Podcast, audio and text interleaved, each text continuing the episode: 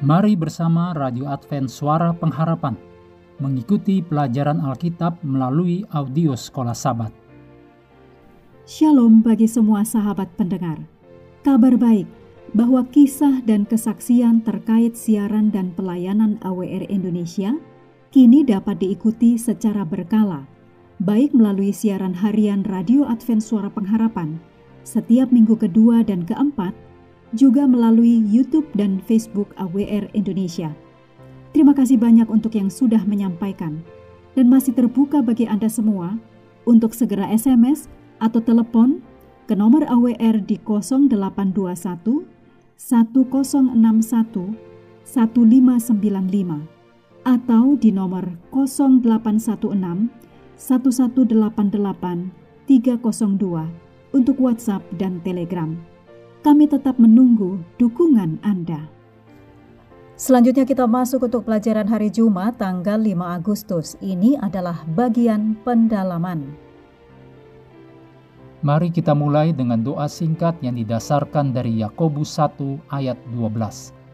Berbahagialah orang yang bertahan dalam pencobaan, sebab apabila ia sudah tahan uji, ia akan menerima mahkota kehidupan yang dijanjikan Allah kepada barang siapa yang mengasihi Dia. Amin.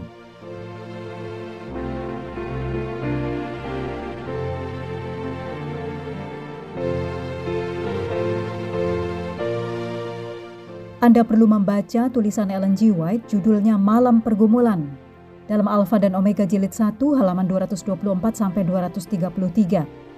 Juga yang judulnya Penyerahan Diri dalam Kebahagiaan Sejati halaman 48 sampai 55. Berikut ini kutipan dari buku Testimonies for the Church jilid 5 halaman 515. Kehendak atau keinginan yang membentuk faktor sangat penting dalam karakter manusia. Pada saat kejatuhan sudah diserahkan ke dalam kendali iblis dan sejak saat itu ia telah bekerja dalam diri manusia untuk kehendak dan kesenangannya sendiri. Namun itu untuk kehancuran total dan kesengsaraan manusia. Dan berikut ini dari Alfa dan Omega jilid 1 halaman 292. Agar dapat menerima pertolongan Allah, manusia harus menyadari kelemahan dan kekurangan-kekurangannya ia harus menyerahkan pikirannya kepada perubahan besar yang akan dilaksanakan di dalam dirinya. Ia harus sadar untuk ambil bagian dalam usaha dan doa yang sungguh-sungguh serta tekun. Adat serta kebiasaan-kebiasaan harus ditinggalkan.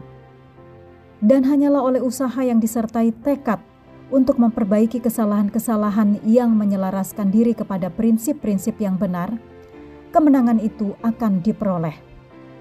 Banyak orang tidak pernah sampai kepada kedudukan yang sebenarnya mereka dapat capai, sebab mereka menunggu Allah untuk melakukan bagi mereka sesuatu. Yang sesungguhnya Allah telah memberikan kuasa bagi mereka untuk dapat melakukannya. Semua orang yang ingin menjadi layak untuk pelayanan harus dilatih dengan disiplin mental dan moral yang paling ketat, dan Allah akan menolong mereka dengan menggabungkan kuasa ilahi dan usaha manusia. Berikut ini pertanyaan-pertanyaan untuk diskusi. Yang pertama, sejauh manakah menurut Anda bahwa kita benar-benar menyadari bahwa kehendak kita saat peristiwa kejatuhan telah diserahkan ke dalam kendali setan? Dengan berfokus pada karakter Yesus, kita dapat lebih memahami betapa jatuhnya kita dan betapa besar kasih karunia Allah bagi kita. Yang kedua, Anda perlu membaca kisah Yesus di Getsemani yang dituliskan dalam Matius 26 ayat 36 sampai 42. Di ayat 39 dicatat perasaan dan kehendak Yesus, yaitu, Ya Bapakku, jikalau sekiranya mungkin, biarlah cawan ini lalu daripadaku. Ini dapat bertentangan dengan kehendak Allah. Namun Yesus melanjutkan, Tetapi janganlah seperti yang ku kehendaki, melainkan seperti yang Engkau kehendaki. Ini adalah contoh yang sangat penting untuk kita pelajari. Selanjutnya, pertanyaan ketiga, dalam diskusi, bicarakan tentang hal-hal berbeda dalam budaya Anda sendiri yang dapat menghancurkan pertahanan kita dan membuat kita lebih rentan terhadap serangan iblis. Apakah yang dapat kita lakukan untuk membantu anggota gereja lain menyadari bahaya ini serta membantu mereka yang merasa membutuhkan bantuan. Yang keempat, apakah Anda mengenal seseorang di gereja Anda yang sudah lama tidak hadir, yang mungkin bersiap-siap untuk menyerah atau sudah menyerah? Apa yang dapat Anda lakukan sebagai kelompok untuk mendorong orang ini, untuk membantu dia agar tidak berpaling dari Yesus? Pikirkan hal-hal praktis yang dapat Anda lakukan untuk membantu. Mengakhiri pelajaran hari ini, mari kita kembali ke ayat hafalan kita dalam Kolose 1 ayat 29. Itulah yang kuusahakan dan kupergumulkan dengan segala tenaga, sesuai dengan kuasanya, yang bekerja dengan kuat di dalam aku.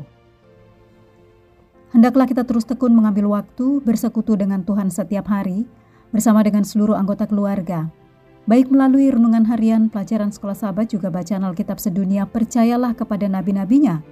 yang untuk hari ini melanjutkan dari Yosua pasal 17. Tuhan memberkati kita semua.